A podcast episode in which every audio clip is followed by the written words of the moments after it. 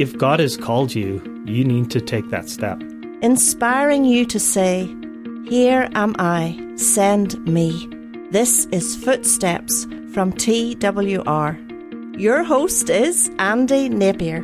So, you believe that God could be calling you to full time missionary service, but you're wondering about the money. Well, it's true. Many of us, including myself, we raise our own support to serve as Christian missionaries. That's also true of my TWR colleague Greg Clarke, who serves in Eswatini, formerly known as Swaziland. And Greg, how about some advice to that person who is worried about raising support?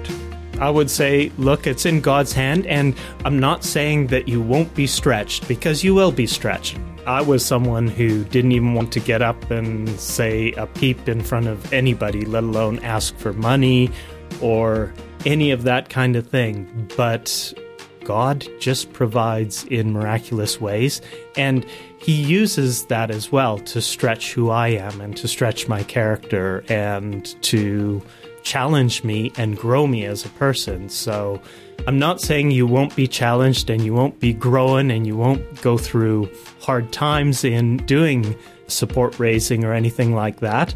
But if God has called you, you need to take that step. The apostle Paul writes from experience in Philippians 4:19, "And my God will supply every need of yours according to his riches in glory in Christ Jesus." And I can second that. He will.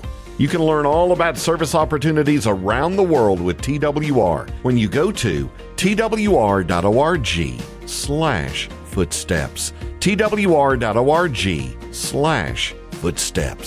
footsteps. is a production of TWR.